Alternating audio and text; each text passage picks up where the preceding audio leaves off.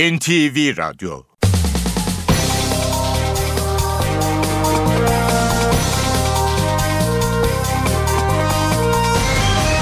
İşe Giderken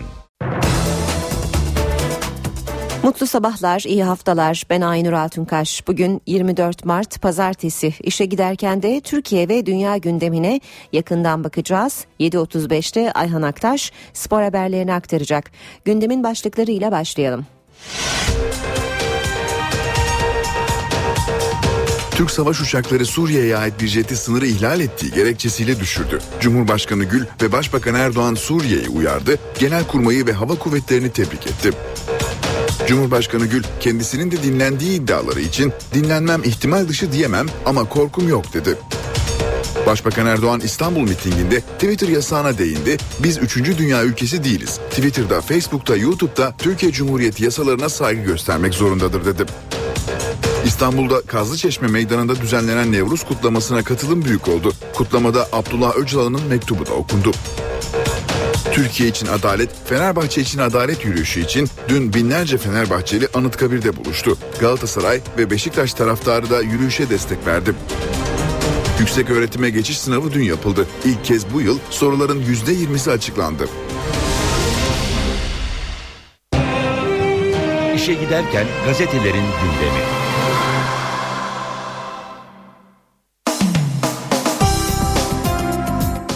Düşürülen Suriye jeti e, Başbakan Erdoğan'ın e, Kazlıçeşme'deki e, mitingde yaptığı konuşmalar, Cumhurbaşkanı Gül'ün dinleme iddialarına verdiği yanıtlar ve Fenerbahçe için adalet, Türkiye için adalet yürüyüşü bugün gazetelerde, başlıklarda, manşetlerde gözümüze çarpıyor. Hürriyet dönmedi vuruldu manşetiyle çıkmış. Türk F-16'ları dün öğle saatlerinde Hatay Yayladağ üzerinde sınırı geçip bir kilometre karelik ihlal yapan bir kilometrelik ihlal yapan Suriye Hava Kuvvetleri'ne ait MiG-23 jetini füzeyle düşürdü. Özgür Suriye Ordusu kontrolündeki Keseb'i bombalamak için havalanan 2 MiG-23 saat 13'ü bir geçe Türkiye sınırına 80 mil yaklaştıkları andan itibaren takibe alındı. Sınıra 10 mil kala 4 kez uyarı yapıldı. Bunun üzerine pilotlardan biri bölgeden uzaklaştı. Diğer jet ise sıfır noktasında uçuşunu sürdürdü. Saat 13.13'te Çamlıbel mevkiinde sınırı aşan Suriyeli pilot batıya yönelip Türk hava sahasında 1,5 kilometre daha uçunca bölgede devreye gezen 2 F-16 saat 13.14'te füze attı. İsabet alan MiG-23 Kesep yakınlarına düşerken Şam yönetimi pilotun sağ olduğunu öne sürdü demiş Hürriyet gazetesi. Haberinde angajman kuralı işledi başlığı var.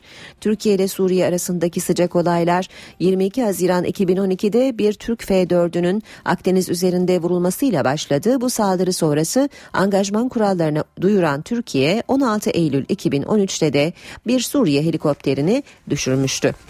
Yine hürriyetten bir başlık dünya karşıma dikilse kapatırım. Başbakan Tayyip Erdoğan İstanbul Yeni Kapı'daki 1,2 milyon kişilik miting alanını doldurdu. Kocaeli ve İstanbul'da büyük kalabalıklara konuşan başbakanın gündeminde Twitter yasağı da vardı. Bu Twitter, YouTube, Facebook aileleri kökünden sarstılar. Montaj var, yalan var, her yol var. Biz bu tweet'i kapatacağız. Neymiş? Özgürlüklere tahammülsüzlükmüş. Kim olursan ol, kim olursa olsun dinlemem. Dünya karşı karşımıza dikilse bile gereken tedbiri alırım. Biz kendi göbeğimizi kendimiz keseceğiz dedi başbakan. Ee, Kılıçdaroğlu ve Bahçeli'nin miting konuşmalarına da bakalım. Kılıçdaroğlu Başbakan'a sosyal medya yasağı ve yolsuzluktan yüklendi. Tutmuş Twitter'ı Facebook'u kapatıyor. Türkiye Cumhuriyeti'nin gençlerine yasak sökmez. Yırtık ayakkabıyla siyasete girdim diyordun. Şimdi dünyanın en zengin başbakanlarından yolsuzlukların üzerini kapatmaya çalışıyor dedi e, CHP lideri. MHP lideri Bahçeli de Aksaray'da seçmenlerine seslendi. Reza Zerrab ve e, bakanların yolsuzluk iddiaları ile ilgili çok ağır ifadeler kullandı.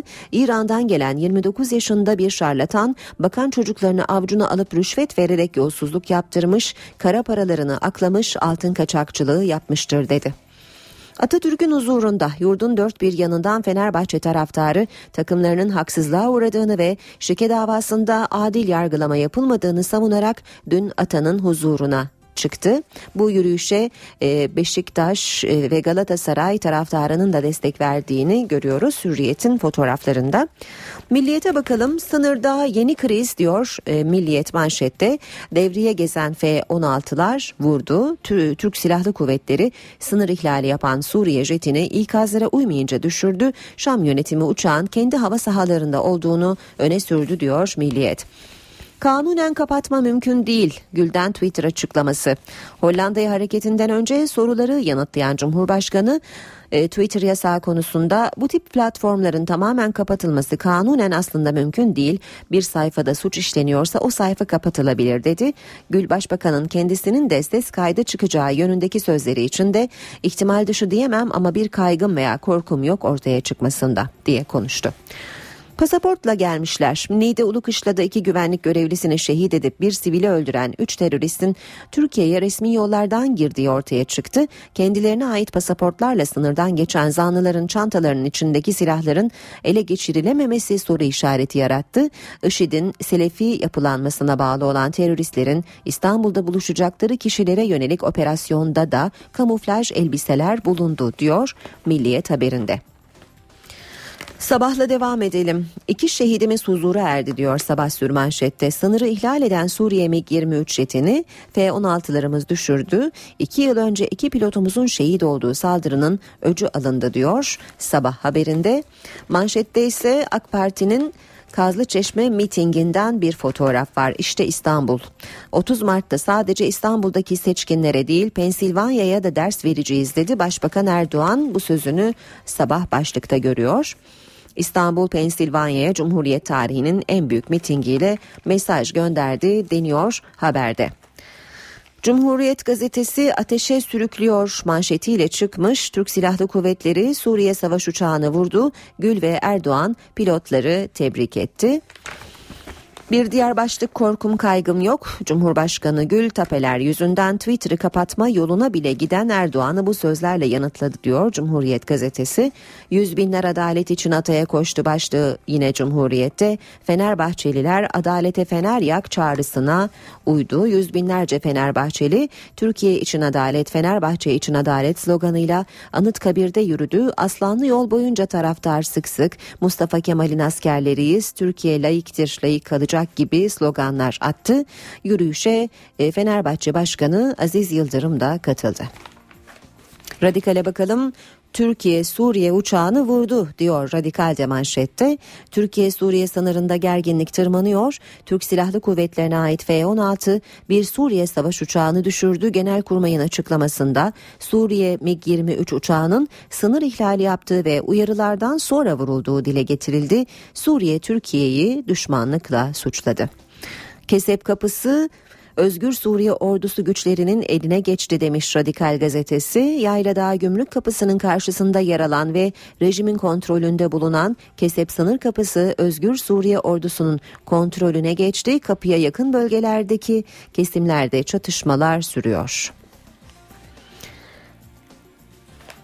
İstanbul'da düzenlenen Nevruz kutlaması radikalde en geniş katılımlı Nevruz başlığıyla yer almış. İstanbul Kazlıçeşme'deki Nevruz önceki yıllara göre kalabalıktı. Şölende HDP adayları öne çıktı deniyor. Star gazetesinde de AK Parti'nin Kazlıçeşme mitinginin bir fotoğrafını görüyoruz. İstanbul'un cevabı başlığıyla yer almış haber. Mekke'nin, Medine'nin, Kudüs'ün, Üsküp'ün, Saraybosna'nın kardeşi İstanbul paralel darbecilere, barış karşıtlarına, şantajcılara 2 milyonu aşkın kişinin büyük bir coşkuyla katıldığı dev mitingle cevap verdi diyor Star gazetesi haberinde. Devam edelim bir başka haberle Star'dan yine 2 milyon öğrenci ter döktü matematik zorladı. Üniversiteye girişin ilk aşaması olan YGS'de 2 milyonun üzerinde aday yarıştı. Adaylar sözeli, kolay, sayısalı zor bulurken eğitimcilerse matematik ayırt ediciydi dedi. ÖSYM bu yıl ilk defa sadece 32 soruyu kamuoyuyla paylaştı. Habertürk'le devam edelim. Cumhurbaşkanı Gül'ün açıklamaları manşette. Hoş bir durum değil. Twitter kapandığı gün tweet atan Gül eleştirdi. Avrupa Birliği ile müzakere yapan bir ülke için hoş olmayan bir durum. Bir diğer başlık pilotlarımızı tebrik ediyorum. Sınır ihlali için e, sınırı ihlal eden Suriye savaş uçağı 4. ikazdan sonra vuruldu. Düşürülen jeti Erdoğan açıkladı. Tokadımız ağır olacak dedi. Bir diğer başlık Süleyman Şah teyakkuzu türbe gerilimi nedeniyle 6 uçak devriyede Pars ve Atmaca filolarına bağlı jetler 24 saat teyakkuzda diyor Habertürk haberinde. Ergenekon ekibi İstanbul dışında Hakimler ve Savcılar Yüksek Kurulu 271 hakim ve savcının görev yerini değiştirdi. Özel yetkili mahkemelerin kaldırılmasıyla görevleri sona eren Ergenekon davasının 3 hakimi Sakarya, Kocaeli ve Trabzon'a atandı. 17 Aralık savcısı Celal Kara'nın yeni görev yeri ise Afyonkarahisar. Geçelim Zaman Gazetesi'ne mesele memleket meselesi değil iktidar hırsı diyor Zaman manşette. Eski İçişleri Bakanı İdris Naim Şahin suskunluğunu bozdu. Siyasi parti olmayan sosyokültürel bir kurumu devletin imkanlarıyla gücüyle karşına alıp adeta savaş açacaksın. Siyasetin tarihinde böyle bir şey yok. Kin, nefret ve intikam duygusuyla bir yere varılamaz. Bu memleketin bir tane öç alanı vardı ama bir de öç almak için yola çıkmış birine ihtiyacı yok dedi İdris Naim Şahin. Yeni Şafak'la bitirelim bu bölümü. İstanbul meydan okudu demiş Yeni Şafak'ta manşette. Yine Kazlı Çeşme mitinginden aynı fotoğrafı görüyoruz. İstanbul 17 Aralık darbe girişimine cevabını erken verdi diyor Yeni Şafak gazetesi haberinde. 7-18 saat işe giderken gündemin ayrıntılarıyla devam ediyor. Türkiye savaş uçakları Suriye'ye ait bir jeti sınırı ihlal ettiği gerekçesiyle düşürdü. Genelkurmay Başkanlığı Suriye uçağının tüm ikazlara rağmen sınır ihlaline devam etmesi üzerine düşürüldüğünü açıkladı. Türkiye Suriye'ye ait bir savaş uçağını düşürdü. Saat 13.01. Suriye Hava Kuvvetleri'ne bağlı 2 MiG-23 tipi uçak Suriye hava sahasında uçmaya başladı. Türk Silahlı Kuvvetleri o uçuşu Türk sınırına 80 mil kala takip etmeye başladı. 10 mil kala Türkiye'den Suriye uçaklarına 4 kez uyarı geldi. Uçaklardan biri uyarı üzerine döndü. Diğeri ise Türk hava sahasını ihlal etti. Saat 13.13. Türk hava sahasından 1 kilometre içeri giren ve 1,5 kilometre uçan Suriye uçağı o sırada sınırda devriye uçuşu yapan Türk F-16'sı tarafından havadan havaya füzeyle vuruldu. Saat 14.47. Haberi Başbakan Recep Tayyip Erdoğan Kocaeli'de duyurdu. Bizim sınırlarımızı, hava sahamızı ihlal etti. F-16'larımız kalktı ve bu uçağı vurdu. Saat 16.15. Türk Silahlı Kuvvetleri'nden resmi açıklama geldi. Açıklamaya göre vurulan uçak Hatay Yayla Dağı'na bağlı Çamlıtepe Hudut Karakolu bölgesinde Türkiye hava sahasına girdi. Vurulduktan sonra da Suriye topraklarında yer alan Kesep bölgesine düştü. Sınır ihlali yapan Suriye uçağını Diyarbakır'da bulunan 181. Pars filosuna bağlı F-16'lar vurdu. 181. Pars filosu Türk Hava Kuvvetleri'nin en seçkin filolarından biri. Bu filo angajman kurallarının değiştirilmesinin ardından 2013 yılında Türkiye hava sahasını ihlal eden Suriye'ye ait bir helikopteri düşürmüştü. Aynı zamanda bugüne kadar Kuzey Irak ve Kandil'e düzenlenen birçok hava operasyonu 181. Pars filosu önderliğinde düzenlendi. Devletin zirvesindeki isimler Türk jetlerinin Suriye savaş uçağını düşürmesini değerlendirirken değişen angajman kurallarına dikkat çekti. Ana muhalefet ise başbakanın miting meydanlarında bu olayı dillendirmesinin yanlış olduğuna vurgu yapıyor.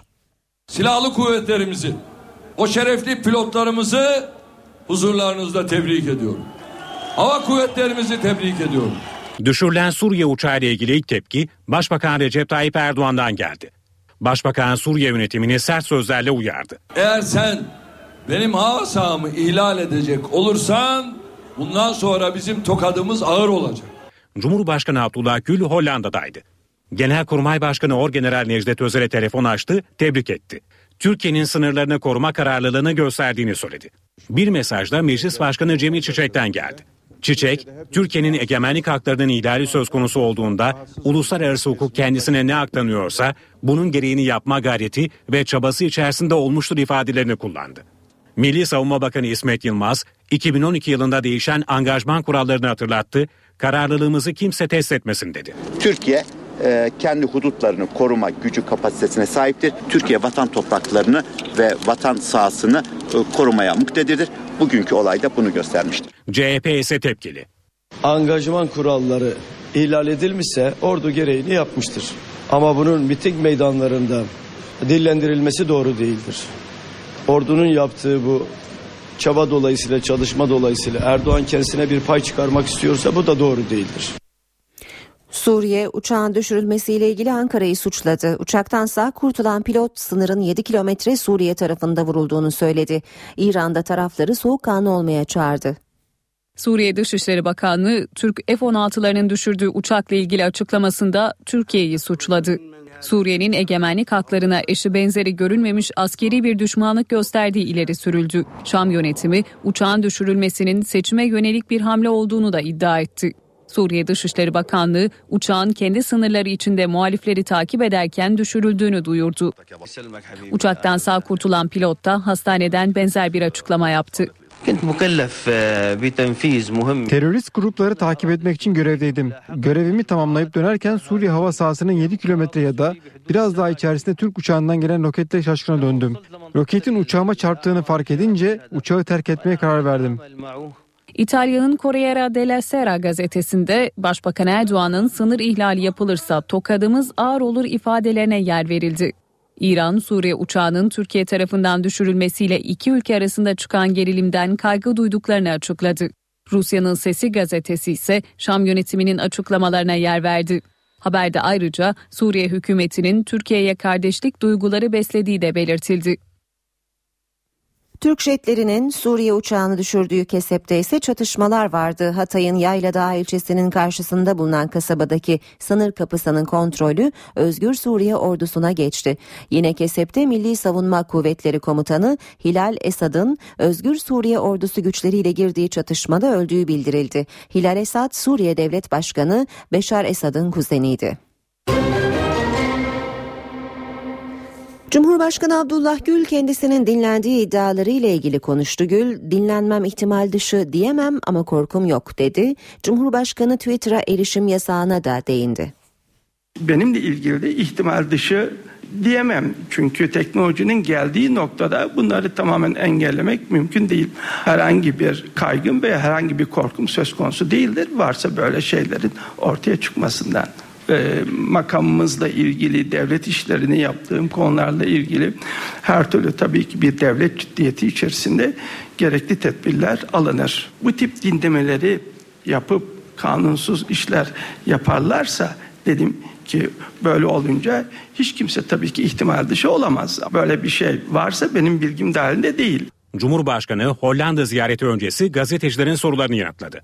Twitter erişim engelinin kısa süre içinde kaldırılacağı mesajını verdi. Ben inanıyorum ki bunlar zaten e, Twitter'ın merkezi tarafından hep anlayışla karşılanacaktır ve bunların hepsiyle ilgili gerekli tedbirler alınıp ve bu tip işte yasaklar e, en kısa süre içinde kalkacaktır. Bu tip platformların tamamen kapatılması kanunen aslında mümkün değil. Gül, erişim engelinin ardından tweet atması üzerine yasağa deldi eleştirilerine üstü kapalı yanıt verdi. Kullananların sayısı kapandı denildiği süreçte iki misli arttı. Bugünkü teknoloji bu şekilde. Hepimiz buna vakıf olmamız gerekir ve hepimiz bunu bilmemiz gerekir. Cumhurbaşkanı sorunun sosyal medya şirketlerinin Türkiye'de muhataplarının olmamasından kaynaklandığını savundu. Gül hem Twitter yöneticileri hem de Türk yetkililerle görüştüğünü söyledi. Seçim meydanlarıyla devam edelim. Başbakan Erdoğan İstanbul Yeni Kapı'daki mitingde konuştu. Başbakan konuşmasında Twitter engellemesiyle ilgili açıklama yaptı. Mahkeme kararına uymalarını istedi. Erdoğan kendisine ait olduğu iddia edilen ses kayıtları için de cemaate yüklendi. Hiç kusura bakmasın. Biz üçüncü dünya ülkesi değiliz. Twitter'da, Facebook'ta, YouTube'da Türkiye Cumhuriyeti'nin anayasasına yasalarına saygı göstermek zorundadır. Twitter gelir, Türkiye Cumhuriyeti mahkemelerinin kararlarına uyacağını söyler, biz de mahkeme kararları doğrultusunda gerekeni yaparız. Burası muz cumhuriyeti değil. Başbakan Erdoğan kendisine ait olduğu iddia edilen ses kayıtlarına değindi, cemaate yüklendi. Bizim mahremimizi, görüşmelerimizi, konuşmalarımızı dinleyen ve dinletenlere karşı sonuna kadar mücadelesini verecektir. Özgürlük adı altında kimse bizim mahremimize giremez. Yasal mahkeme kararı Beni dinleyemezsin. Yok böyle bir şey. Ben artık evimde bile rahat rahat konuşamıyorsam bir başbakan olarak ailemle konuşamıyorsam kimse kalkıp da bu montaj, bu uydurma, bu düblaj şeylere itibar etmek suretiyle bu ülkede başbakanını yargılayamaz. Şimdi ne diyorlar? 25 Mart'ta şu çıkacak. Bu tehditlerin, bu şantajların, bu montajların, bu alçaklığınızın ve ahlaksızlığınızın altında ezilip gideceksiniz.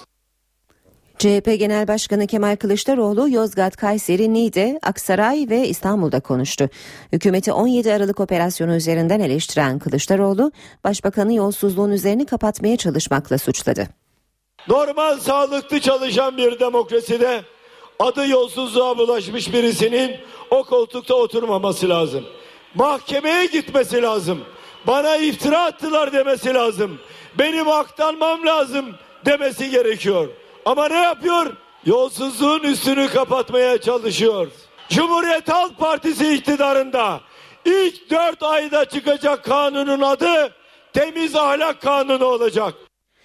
Aksaray'da seçmenle buluşan MHP Genel Başkanı Devlet Bahçeli beyaz sayfa vurgusu yaptı. Yeni dönem MHP ile başlayacak dedi. Bahçeli'nin gündeminde de 17 Aralık operasyonu vardı.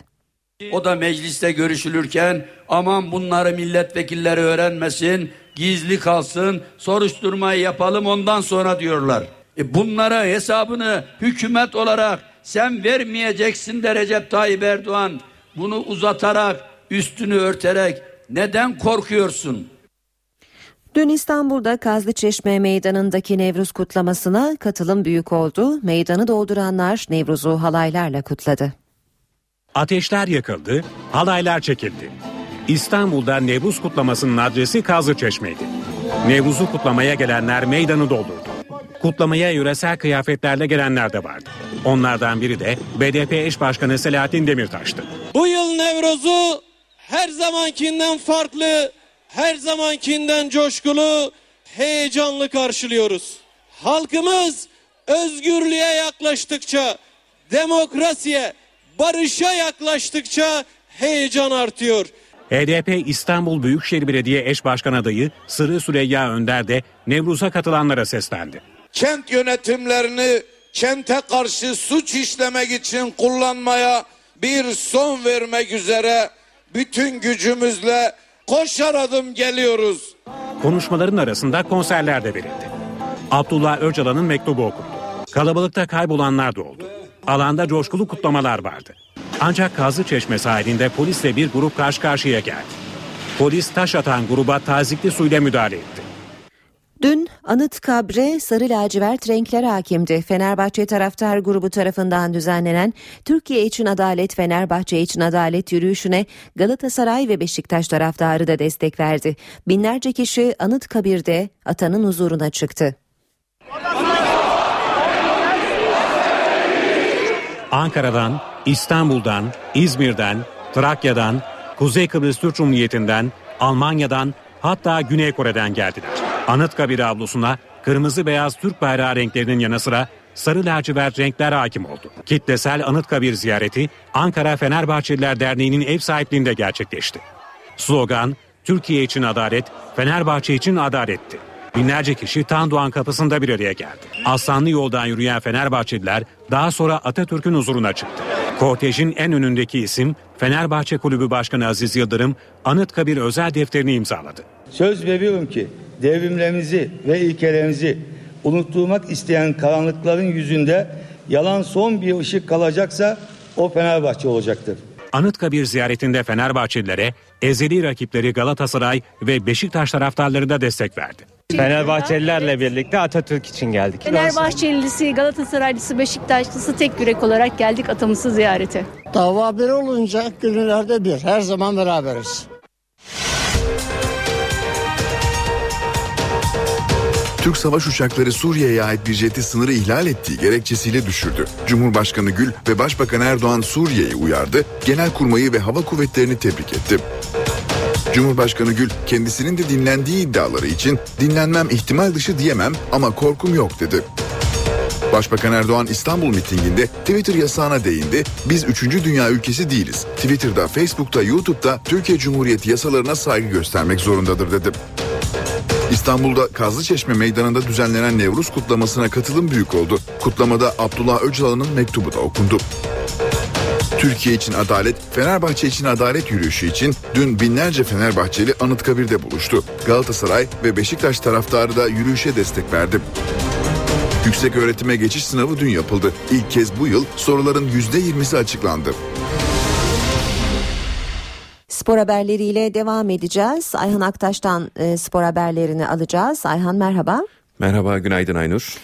E, Galatasaray'ın puan kaybettiği haftada bugün hı hı. oynanacak haftanın son maçında Fenerbahçe'nin e, maçı daha da bir önem kazanıyor. Ayrıca bildiğim kadarıyla spor haberlerinde iki de e, rekordan söz edeceksin. Biri Halkbank'la ilgili olsa gerek.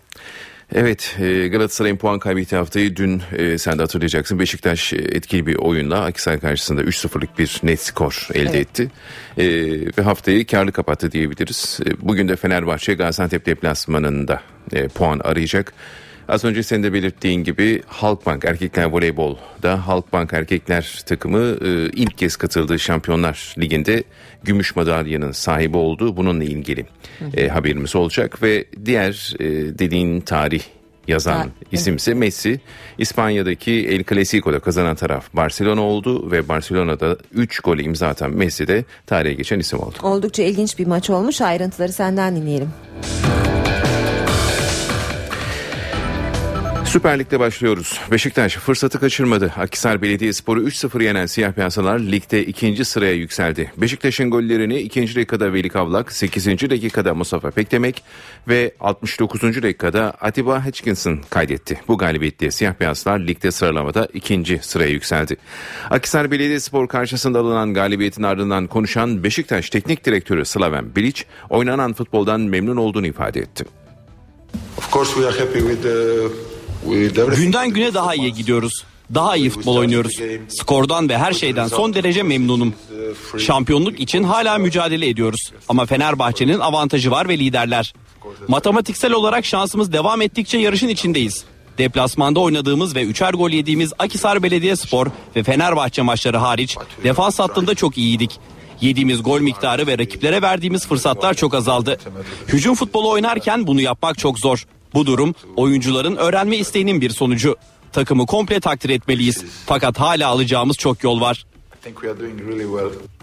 Akhisar Belediyespor Teknik Direktörü Hamza Hamzaoğlu ise son haftalarda kötü oynadıklarını ve bir an önce toparlanmaları gerektiğini dile getirdi. Birkaç haftadır iyi futbol oynamıyoruz. Yani benim en çok üzüldüğüm nokta bu. Ee, belki tabii birazcık UEFA Kupası'nı yakalar mıyızın ve kendi e, durumumuzu çok iyi değerlendirme işimizin etkisi oldu bu. Ee, bir an önce kendimizi toparlamamız lazım. Biz daha önce de çok maçlar kaybettik ama e, hiçbir maçta kötü oynamadık. Ama son birkaç haftadır kötü oynuyoruz. Bu bir gerçek. Son haftalarda biraz hedef olunca kendi amacımızdan saptık. Bunda en başta bizler saptık yani. Başta ben olmak üzere. Ve arkadaşlarımız da tabii birçoğu sahada yapmaları gerekenden ziyade biraz kendileri için oynamaya başladılar. Ee, ne olursa olsun biz yani 3-0'da 5-0'da mağlup durumda olsak biz sahada doğruları yapmaktan asla vazgeçmemek zorundayız. Mustafa Pekdemek çıkışını sürdürüyor. Deneyimli oyuncu Çaykur Rizespor'un ardından Akisar Belediyespor'a da gol attı ancak ilk yarıda başına darbe alan golcü oyuncu maçı tamamlayamadı. Beşiktaş formasıyla gol hasretini geçen hafta Çaykur Rizespor karşısında sonlandıran Mustafa Pekdemek bu sevinci Akisar Belediyespor karşısında da yaşadı. Maçın 8. dakikasında Motta'nın soldan ortasında 6 pasta iyi yükselen Mustafa topu filelere gönderdi. Böylece üst üste ikinci maçında gol sevinci yaşayan tecrübeli oyuncu 3 gole ulaştı. Mustafa Pekdemek karşılaşmanın 12. dakikasında şanssız bir pozisyon yaşadı. Rakibiyle çarpışan ve kanlar içinde yerde kalan golcü futbolcunun başına bandaj yapıldı. Forması da kanlanan siyah beyazlı oyuncu formasını değiştirdi. Devre arasında kafasına dikiş atılan Mustafa ikinci yarıya da geç çıktı. Siyah beyazlı takım ikinci yarının başında yaklaşık bir dakika 10 kişi oynadı. Maç içinde kullanabileceği tüm formaları kullanan Mustafa 58. dakikaya kadar dayanabildi. Bu dakikada sağ kenarına gelen siyah beyazlı oyuncu yedek kulübesine oturdu. 2 dakika 10 kişi oynayan Beşiktaş'ta Mustafa'nın yerine Almeida oyuna dahil oldu. Bursa Spor'da kötü gidişatın faturası Christoph Daum'a kesildi. Alman teknik adamla yolların ayrılmasına kesin gözüyle bakılıyor. Bursa Spor yönetimi en son Torku Konya Spor karşısında alınan 2-1'lik yenilgi sonrası teknik direktör Christoph Daum'la yolları ayırma kararı aldı. Alman teknik adamın sözleşmesinin feshedilmesi ve resmi açıklamanın gün içerisinde yapılması bekleniyor. Yeşil Beyazlar'da Daum'un yerine en güçlü aday Abdullah Avcı. Yönetim son olarak A takımı çalıştıran deneyimli teknik adamla temasa geçti. Tarafların anlaşmaya çok yakın olduğu gelen haberler arasında. Spor Toto Süper Lig'in 26. haftasında 8 maç geride kaldı. Sonuçlar ve kalan maç programını aktaralım. Trabzonspor 0, Kasımpaşa 0, Çaykur Rizespor 0, Eskişehirspor 0, Bursa Spor 1, Torku Konya Spor 2, Medikal Park Antalya Spor 0, Karabükspor 0, Galatasaray 0, Kayseri Spor 1, Gençler Birliği 3, Elazığ Spor 1, Kayseri Erciyesspor 1, Sivas Spor 1 ve Beşiktaş 3, Akisar Belediyespor 0. 26. haftanın perdesi ise bu akşam Antep'te kapanacak saat 20'de Gaziantep Spor Fenerbahçe'yi konuk edecek. Bu maç Gaziantep Spor'un cezası nedeniyle sadece kadınlar ve 12 yaş altı çocuklar tarafından izlenebilecek. Anıtkabir'e dün sarı lacivert renkler hakimdi. Fenerbahçe taraftar grubu tarafından düzenlenen Türkiye için Adalet, Fenerbahçe için Adalet yürüyüşüne Galatasaray ve Beşiktaş taraftarları da destek verdi. Binlerce kişi Anıtkabir'de atanın huzuruna çıktı. Ankara'dan, İstanbul'dan, İzmir'den, Trakya'dan, Kuzey Kıbrıs Türk Cumhuriyeti'nden, Almanya'dan hatta Güney Kore'den geldiler. Anıtkabir avlusuna kırmızı beyaz Türk bayrağı renklerinin yanı sıra sarı lacivert renkler hakim oldu. Türkiye için adalet, Fenerbahçe için adalet sloganıyla binlerce Fenerbahçeli Bağdat Caddesi'nin ardından bu kez Anıtkabir'de Türkiye'nin dört bir yanından gelen Fenerbahçeliler Anıtkabir avlusunu doldurmuş durumda. Kitlesel Anıtkabir ziyareti Ankara Fenerbahçeliler Derneği'nin ev sahipliğinde gerçekleşti. Slogan Türkiye için adalet, Fenerbahçe için adaletti.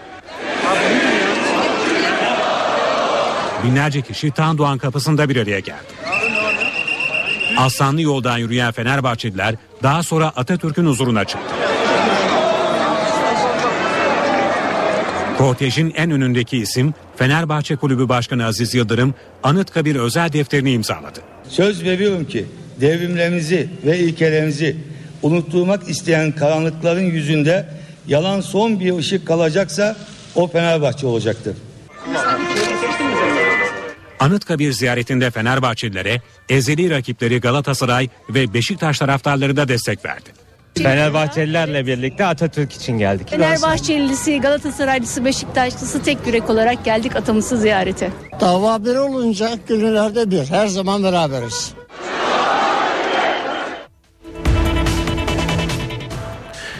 Fenerbahçeli futbolcular Gaziantep Spor karşılaşmasını sezonun en önemli maçlarından biri olarak görüyor. Gaziantep'te soruları yanıtlayan Alper Potuk sahadan 3 puan ayrılmaları halinde şampiyonluk yolunda büyük avantaj yakalayacaklarını söyledi. Belki bir maçlar sezonun emeğini alabileceğimiz bir maçlardan birisini olacağız. Ee, zaten e, Antep'e indiğimizde de e, çok iyi bir atmosfer vardı. Sağ olsun taraftarlarımız bizi çok iyi bir şekilde karşıladılar. Ee, biz de elimizden gelen her şeyi yapıp buradan 3 puanla dönüp şampiyonluk yolunda çok büyük bir adım atmak istiyoruz. İnşallah da bunu iyi, iyi futbol oynayarak başarırız. 3 puanla dönersek İstanbul'a ben çok büyük bir avantaj elde edeceğimizi düşünüyorum. 11 puan fark olacak. Ee, çok büyük bir, çok ciddi bir avantaj elimize geçireceğiz. İyi futbolla, iyi skorla dönüp şampiyonluk yolunda çok büyük adım atacağız. Galatasaray'da Drogba yol ayrımında Sarı Kırmızılı yönetimin sözleşmesini yenilemeye sıcak bakmadığı fil dişi sahili Yıldız'ın sezon sonunda takımdan ayrılması bekleniyor. Galatasaray'da Didier Drogba belirsizliği sürüyor. Chelsea maçlarında etkisiz görünen ve ligdeki karşılaşmalarda performansında büyük düşüş olan fil dişi sahili Yıldız yol ayrımında. Sezon sonunda sözleşmesi bitecek olan deneyimli futbolcunun yönetimle yaptığı ilk görüşme olumsuz sonuçlanmıştı. Galatasaray'dan yıllık 7 milyon euro kazanan Drogba 2 yıl daha sözleşme uzatmak istiyor. Ancak sarı kırmızılı yönetim buna sıcak bakmıyor. Yönetim Drogba'nın Chelsea maçlarındaki kötü performansını da göz önünde bulundurarak 36 yaşındaki yıldızla sözleşme uzatmayı tercih etmiyor. Drogba'nın sezon sonunda Chelsea ya da Amerika Birleşik Devletleri'nden gelen teklifleri değerlendirmesine kesin gözüyle bakılıyor. Teknik direktör Roberto Mancini de önümüzdeki sezon için daha genç bir forvet istiyor. Galatasaray yönetimi bu fikre sıcak bakarken İtalyan teknik adamın listesinde Manchester City'den Edin Dzeko, Milan'dan Mario Balotelli, Atletico Madrid'den David Villa ve Juventus'tan Pablo Osvaldo gibi isimler bulunuyor. Ve voleybola geçiyoruz. Denizbank Erkekler Sev Şampiyonlar Ligi dörtlü finalinin final maçında Rus ekibi Belogri Belgorado'ya 3-1 yenilen Halkbank Avrupa ikincisi olduğu başkent ekibi Türk voleybol tarihinde ilk Şampiyonlar Ligi madalyasını kazandı. Halkbank'ın ev sahipliğinde düzenlenen Sev Erkekler Şampiyonlar Ligi dörtlü final organizasyonu finalinde Halkbank'la Rus Belagorye Belgorod karşılaştı. Maça iki takım da servis hatalarından sayı kaybederek başladı. Halkbank ilk teknik molayı 8-6 önde geçti. Büyük çekişmeye sahne olan setin ikinci teknik molası 16-15 Rus ekibinin üstünlüğüyle geçildi. Teknik molanın ardından savunmada sıkıntı yaşayan Halkbank seti 25-18 kaybetti. İkinci sette servisteki etkinliğini sürdüren Belgorod ilk teknik molaya 8-5 önde girdi. Buna karşın file önünde iyi kapanan Belgorod karşısında plaselerle sayı üreten Halkbank ikinci teknik molaya 16-15 önde girmeyi başardı. Hücumda Juric'in yıldızlaştığı bölümde Kaziski de servis atışlarından bulduğu sayılarla destek verince Halkbank seti 25-22 alarak durumu 1-1'e getirdi. Üçüncü setin başında serviste sıkıntı yaşayan Rus takımı file önündeki etkisini de yitirdi. Buna karşın ilk teknik mola 8-7, ikinci teknik molada 16-10 Rus takımının üstünlüğüyle geçildi. Halkbank oyunu ortak olmayı başaramayınca Belgorod seti 25-16 alarak 2-1 öne geçti. Dördüncü setin ilk teknik molasına 8-7 önde giden Belagorye, Belgorod karşısında etkili olan Halkbank ikinci teknik molayı 16-13 önde geçti. Halkbank skoru 22-17'ye getirse de Rus ekibi 6-0'lık seriyle 23-22 öne geçti. Bu seti de 25-27 alan Belagorye Belgorod maçı 3-1 kazandı ve şampiyon oldu. Avrupa Erkekler Şampiyonlar Ligi'nde final oynayan ilk Türk takımı olan Halkbank ilk kez katıldığı dörtlü finalde gümüş madalya kazandı. Bu haberimizi spor bültenimizi tamamlıyoruz. İyi günler diliyoruz. NTV Radyo Herkese yeniden günaydın. Ben Aynur Altunkaş. İşe giderken de beraberiz. Birazdan Gökhan Abur'la son hava tahminlerini konuşacağız. Önce gündemin başlıklarını hatırlayalım. Türk savaş uçakları Suriye'ye ait bir jeti sınırı ihlal ettiği gerekçesiyle düşürdü. Cumhurbaşkanı Gül ve Başbakan Erdoğan Suriye'yi uyardı, Genelkurmayı ve Hava Kuvvetleri'ni tebrik etti. Cumhurbaşkanı Gül kendisinin de dinlendiği iddiaları için dinlenmem ihtimal dışı diyemem ama korkum yok dedi. Başbakan Erdoğan İstanbul mitinginde Twitter yasağına değindi. Biz 3. dünya ülkesi değiliz. Twitter'da, Facebook'ta, YouTube'da Türkiye Cumhuriyeti yasalarına saygı göstermek zorundadır dedi. İstanbul'da Kazlıçeşme Meydanı'nda düzenlenen Nevruz kutlamasına katılım büyük oldu. Kutlamada Abdullah Öcalan'ın mektubu da okundu. Türkiye için adalet, Fenerbahçe için adalet yürüyüşü için dün binlerce Fenerbahçeli Anıtkabir'de buluştu. Galatasaray ve Beşiktaş taraftarı da yürüyüşe destek verdi. Yüksek öğretime geçiş sınavı dün yapıldı. İlk kez bu yıl soruların %20'si açıklandı. Gökhan Abur'la birlikteyiz. Günaydın Sayın Abur. Günaydın. Ee, yeni bir haftaya e, sıcak başlıyoruz. Nedir son tahminler? Evet hafta sonunda hava oldukça ılıktı. Yağış yoktu. Bugün yağış beklemiyoruz. Bugün çok hafif esen lodos yönlü rüzgarlar var. Bu sıcaklıkları arttırmaya devam edecek. İç kesimlerde yer yer sis pus var. İstanbul'da şu anda puslu hava etkisini sürdürüyor. Fakat yarın lodos kuvvetlenecek. Lodos'un kuvvetlenmesini oluşturan ana sebep e, şu anda Adriyatik üzerinde bulunan alçak basıncın bize doğru yaklaşmasıyla olacak ve bu sistem Özellikle Kuzey Ege'de Lodos'u kuvvetlendirecek Çanakkale, Bozcaada, Gökçeada arasında yarın Lodos'un çok daha kuvvetli olmasını bekliyoruz. Aynı şekilde güneyde Bodrum civarında da yine Lodos kuvvetlenecek. Tabii Lodos'un taşıdığı nem ve kuvvetli rüzgarla beraber yağış gelecek. Batı bölgelerimiz yarın yağışlı havanın etkisi altına giriyor. Yarın da sıcaklıklar gün içinde yağış başlayınca kadar yine yüksek değerlerde olacak ama yağışla birlikte özellikle yarın akşam ve çarşamba günü sıcaklıklarda 2-3 derecelik azalış bekliyoruz. Hafta içinde Lodos esmeye devam edecek. Batıda aralıklarla yağış geçişleri görülürken Lodos'la birlikte sıcaklıklar hemen hemen yine mevsim ortalamaları civarında olacak. Fakat hafta sonu rüzgarın hızlı bir şekilde kuzeye dönmesiyle birlikte özellikle cumartesi pazar günü karayel dediğimiz rüzgar Trakya'dan başlayarak sıcaklıkları azaltacak. Bugün için İstanbul'un geneline baktığımızda şu anda hava sıcaklığı 11 derece açık bir hava var. Hafif pus var. Nem oranı %90'lar civarında. İstanbul'da bugün beklediğimiz en yüksek sıcaklık 21 derece olacak. Yarın da sıcaklık 19-20 derece arasında değişirken çarşamba günü birkaç derecelik azalış var. 17 derecelere kadar azalacak. Ama sıcaklıklar hep 18 ile 20 derece arasında devam edecek İstanbul'da hafta boyu. Ankara'da ise şu anda hava sıcaklığı 4 dereceyi biraz geçti çünkü hava açık. Havanın açık olmasından dolayı Ankara'da gece gündüz sıcaklık farkı fazla olur fakat gün içinde beklediğimiz en yüksek sıcaklık ise 20 derece civarında olacak. Antalya'yı söylemek istiyorum çünkü Antalya'da bugün yine sıcaklık 24-25 dereceyle çıkarken Akdeniz bölgesinde en sıcak ilimiz bugün 28 dereceyle Adana olacak. İzmir'de ise sabah saatlerinde hava oldukça serindi ama şu saatler itibariyle sıcaklık 10 dereceye yaklaştı ve geçiyor. İzmir'de bugün beklediğimiz en yüksek sıcaklık 22 derece olacak. Hava oldukça sakin o bakımdan körfezde hafif de olsa bir pus var. Bu da sıcaklığın bugün yüksek olacağının bir göstergesi.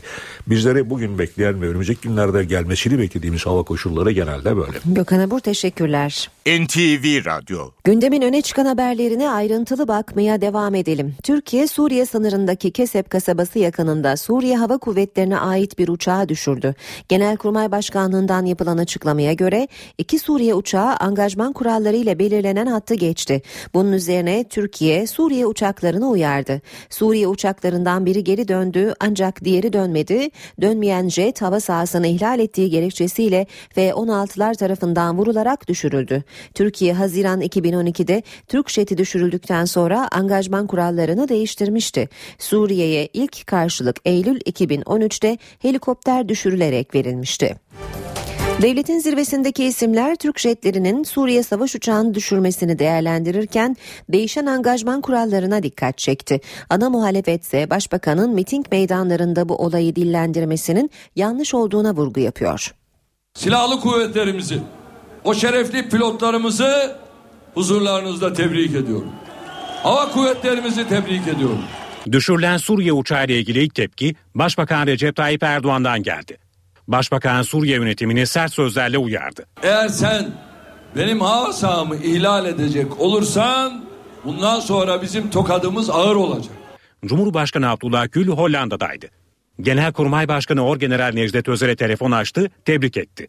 Türkiye'nin sınırlarını koruma kararlılığını gösterdiğini söyledi. Bir mesajda Meclis Başkanı Cemil Çiçek'ten geldi. Çiçek, Türkiye'nin egemenlik haklarının ihlali söz konusu olduğunda uluslararası hukuk kendisine ne aktanıyorsa bunun gereğini yapma gayreti ve çabası içerisinde olmuştur ifadelerini kullandı. Milli Savunma Bakanı İsmet Yılmaz, 2012 yılında değişen angajman kurallarını hatırlattı, kararlılığımızı kimse test etmesin dedi. Türkiye e, kendi hudutlarını koruma gücü kapasitesine sahiptir. Türkiye vatan topraklarını ve vatan sahasını e, korumaya muktedirdir. Bugünkü olay da bunu göstermiştir. CHP ise tepkili. Angajman kuralları ihlal edilmişse ordu gereğini yapmıştır. Ama bunun miting meydanlarında dillendirilmesi doğru değildir. Ordunun yaptığı bu çaba dolayısıyla, çalışma dolayısıyla Erdoğan kendisine bir pay çıkarmak istiyorsa bu da doğru değildir. Suriye uçağın düşürülmesiyle ilgili Ankara'yı suçladı. Uçaktan sağ kurtulan pilot ise sınırın 7 kilometre Suriye tarafında vurulduğunu söyledi. İran'da tarafları soğukkanlı olmaya çağırdı. Suriye Dışişleri Bakanlığı Türk F-16'larının düşürdüğü uçakla ilgili açıklamasında Türkiye'yi suçladı. Suriye'nin egemenlik haklarına eşi benzeri görülmemiş askeri bir düşmanlık gösterdiği ileri sürüldü. Şam yönetimi uçağın düşürülmesinin seçime yönelik bir hamle olduğunu da iddia etti. Suriye Dışişleri Bakanlığı uçağın kendi sınırları içinde muhalifleri takip ederken düşürüldüğünü duyurdu. Uçaktan sağ kurtulan pilot da hastaneden benzer bir açıklama yaptı. Terörist grupları takip etmek için görevdeydim. Görevimi tamamlayıp dönerken Suriye hava sahasının 7 kilometre ya da biraz daha içerisinde Türk uçağından gelen roketle şaşkına döndüm. Roketin uçağıma çarptığını fark edince uçağı terk etmeye karar verdim. İtalya'nın Corriere della Sera gazetesinde Başbakan Erdoğan'ın sınır ihlali yapılırsa tokadımız ağır olur ifadelerine yer verildi. İran, Suriye uçağının Türkiye tarafından düşürülmesiyle iki ülke arasında çıkan gerilimden kaygı duyduklarını açıkladı. Rusya'nın Sesi gazetesi ise Şam yönetiminin açıklamalarına yer verdi. Haberde ayrıca Suriye hükümetinin Türkiye'ye kardeşlik duyguları beslediği de belirtildi. Cumhurbaşkanı Abdullah Gül kendisinin dinlendiği iddiaları ile ilgili konuştu. Gül, dinlenmem ihtimal dışı diyemem ama korkum yok dedi. Cumhurbaşkanı Twitter'a erişim yasağına da değindi. Benimle ilgili de ihtimal dışı diyemem. Çünkü teknolojinin geldiği noktada bunları tamamen engellemek mümkün değil. Herhangi bir kaygım veya herhangi bir korkum söz konusu değildir. Varsa böyle şeylerin ortaya çıkmasından makamımızla ilgili devlet işlerini yaptığım konularla ilgili her türlü tabii ki bir devlet ciddiyeti içerisinde gerekli tedbirler alınır. Bu tip dinlemeleri yapıp kanunsuz işler yaparlarsa dedim ki böyle olunca hiç kimse tabii ki ihtimal dışı olamaz. Böyle bir şey varsa benim bilgim dahilinde değil. Cumhurbaşkanı Hollanda ziyareti öncesi gazetecilerin sorularını yanıtladı. Twitter erişim engelinin kısa süre içinde kaldırılacağı mesajını verdi. Ben inanıyorum ki bunlar zaten e, Twitter merkezi tarafından hep anlayışla karşılanacaktır ve bunların hepsiyle ilgili gerekli tedbirler alınıp ve bu tip işte yasaklar e, en kısa süre içinde kalkacaktır. Bu tip platformların tamamen kapatılması kanunen aslında mümkün değil. Gül, erişim engelinin ardından tweet atması üzerine yasağa deldi eleştirilerine üstü kapalı yanıt verdi. Kullananların sayısı kapandı denildiği süreçte iki misli arttı. Bugünkü teknoloji bu şekilde. Hepimiz buna vakıf olmamız gerekir ve hepimiz bunu bilmemiz gerekir. Cumhurbaşkanı sorunun sosyal medya şirketlerinin Türkiye'de muhataplarının olmamasından kaynaklandığını savundu. Gül hem Twitter yöneticileri hem de Türk yetkililerle görüştüğünü söyledi. Hakimler ve Savcılar Yüksek Kurulu 271 hakim ve savcının görev yerini değiştirdi. Kararname ile Ergenekon davasındaki mahkeme heyetinin tamamının görev yeri değişti. Ergenekon davasına bakan İstanbul'un 3. Ağır Ceza Mahkemesi Başkanı Hasan Hüseyin Özese Sakarya Hakimliğine, üye hakim Sedat Sami Haşlıoğlu Trabzon Hakimliğine, diğer üye hakim Hüsnü Çalmuk Kocaeli Hakimliğine atandı. 17 Aralık operasyonunu yürüten isimlerden Savcı Celal Kara'nın yeni görev yeri Afyonkarahisar Cumhuriyet Savcılığı olacak. Balyoz davası hakimi Ali Efendi Peksak da Kocaeli Hakimliğine atandı.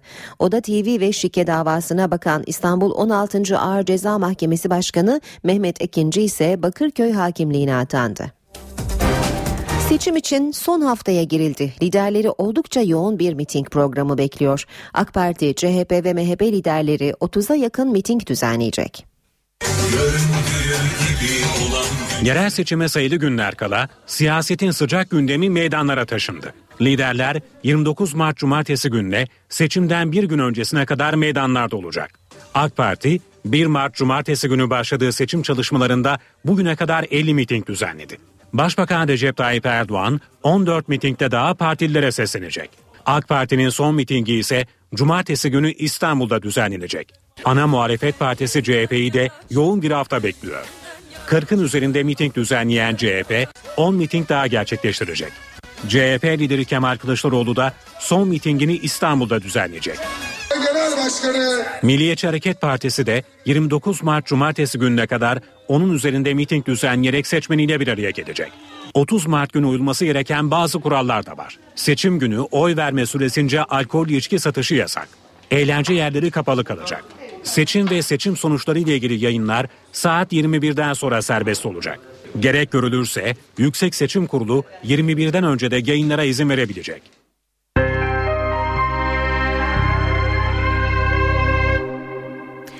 Üniversiteye girişin ilk adımı yüksek öğretime geçiş sınavı dün yapıldı. 2 milyon 100 bine yakın aday sınava girdi. Öğrenciler içeride, velileri ise dışarıda ter döktü. 2 milyon 100 bine yakın genç üniversiteli olabilmek için sınava girdi. Anne babalar da en az onlar kadar heyecanlıydı. Türkçe, temel matematik, fen ve sosyal bilimler olmak üzere 4 ayrı testten oluşan sınavda adaylara 160 soru yöneltildi. Sınav 2 saat 40 dakika sürdü. Çok güzel sorular kolaydı. Hiç umduğum gibi zor değildi yani. Güzeldi yani matematik falan kolaydı. Türkçe yetiştiremedim sadece. Türkçe biraz daha uzun geldi önceki sınava göre. Geçen sene de girmiştim. Ama iyiydi yani. Bu yıl sınavda ÖSYM'nin aldığı karara göre bazı sorular sınav sonrası açıklanmayacak. Sınavda 6 puan türünün birinden 180 ve üzeri alanlar Haziran ayında yapılacak lisans yerleştirme sınavına girmeye kazanacak. Bu arada İstanbul'daki Nevruz kutlamaları ve miting nedeniyle Zeytinburnu ve Fatih'te sınava giren öğrencilerin velileri tepki gösterdi. Gerçekten şu anda konuşamıyorum. Benim çocuğum bu gürültüde sınava giriyor ve bu sınavın kesinlikle iptal olması gerektiğini düşünüyorum. Artık otobüste kemer, elektrikli bisiklette kask zorunlu. Emniyet Genel Müdürlüğü tüm birimlere genelge gönderdi. Genelge ile asker, polis ve ambulans şoförlerine de emniyet kemeri zorunluluğu getiriliyor. Elektrikli bisiklet sürücüleri bundan böyle kask ve koruma gözlüğü takmak zorunda. Yolculara da kask takma zorunluluğu getirildi. Ayrıca 2009 tarihinden sonra üretilen otobüslerin tüm koltuklarında da emniyet kemeri zorunlu olarak takılacak. Emniyet Genel Müdürlüğü Karayolları Trafik Yönetmeliğinde yapılan değişiklikleri bir genelgeyle yayınladı, tüm birimlere dağıttı. Buna göre 2009 öncesinde üretilen otobüsler için de zorunluluklar getiriliyor. 1 Ağustos 1998 ve 19 Şubat 2009 tarihleri arasında üretilen otobüslerin belirli koltuklarında emniyet kemeri kullanılması zorunlu olacak. Yönetmelik asker, polis, güvenlik görevleriyle ambulans şoförlerine de emniyet kemeri zorunluluğu getiriliyor. Ayrıca yeni yönetmeliğe göre uyuşturucu madde kullanan sürücülerin ehliyetlerine 5 yıl el konulacak. Sürücüler 2 yılda hapis cezasına çarptırılabilecek. NTV Radyo'da işe giderken de birlikteyiz saat 8.22 başkent gündemiyle devam edeceğiz birazdan. Türkiye'nin e, Suriye sınırındaki Kesep kasabası yakınında düşürdüğü e, Suriye jeti gündemin önemli e, maddesi e, ve tabi liderlerin seçim mesajları e, seçim meydanlarından verdiği mitinglerde yine e, gündem oluşturuyor. Bakalım bugüne nasıl uyandı başkent karşımızda Deniz Kilislioğlu var. Deniz günaydın. Günaydın Aynur. E, bugün takip edeceğiniz başlıkların ayrıntıları nedir Deniz? Sen de söyledin Suriye'nin düşürülen savaş uçağı e, gündemin birinci maddesi Türkiye tarafından düşürüldü. E, hem Türkiye'den hem Suriye'den açıklamalar gelmişti. Türk hükümeti angajman kuralları çerçevesinde gereği yapıldı demişti. Suriye rejimi ise Türk hükümetini saldırganlıkla suçlamış ve bu saldırganlığa son vermeli e, demişti. E, kuşkusuz e, dış politika anlamında Suriye krizi konuşulmaya devam edilecektir ama e, içeriye yansımaları da e, ele alınacaktır. Bugün yakından takip edilecektir. E, seçim meydanlarında da e, önemli başlıklardan birinin bu olacağını söyleyebiliriz. Başbakan Erdoğan e, dün Kocaeli'nde açıklamıştı. E, bugün de yoğun bir gündemi var. E, ilk durağı Trabzon olacak ardından Ordu ve kürsü, Ordu da kürsüye çıkacak. Karadeniz mitinglerinden sonra da Ankara'ya geliyor. Akşam saatlerinde Keçiören, Yeni Valide ve Etimeskut ilçelerinde bölgesel mitingler yapacak. E, CHP lideri Kemal Kılıçdaroğlu bugün dört ayrı yerde konuşacak. Ankara'da Elmadağ ilçesindeki mitingle başlayacak. Ardından Kırıkkale'ye gidiyor. Isparta ve Burdur'da kürsüye çıkacak. MHP lideri Devlet Bahçeli Mersin'de, BDP eş genel başkanı Selahattin Demirtaş da e, Siirt ve Bitlis'te olacak. E, tabii Suriye sınırında yaşanan gerginliğin e, düşürülen uçağın ve sonrasında yaşanabilecek olası ihtimalleri e, liderler gündemlerine getireceklerdir.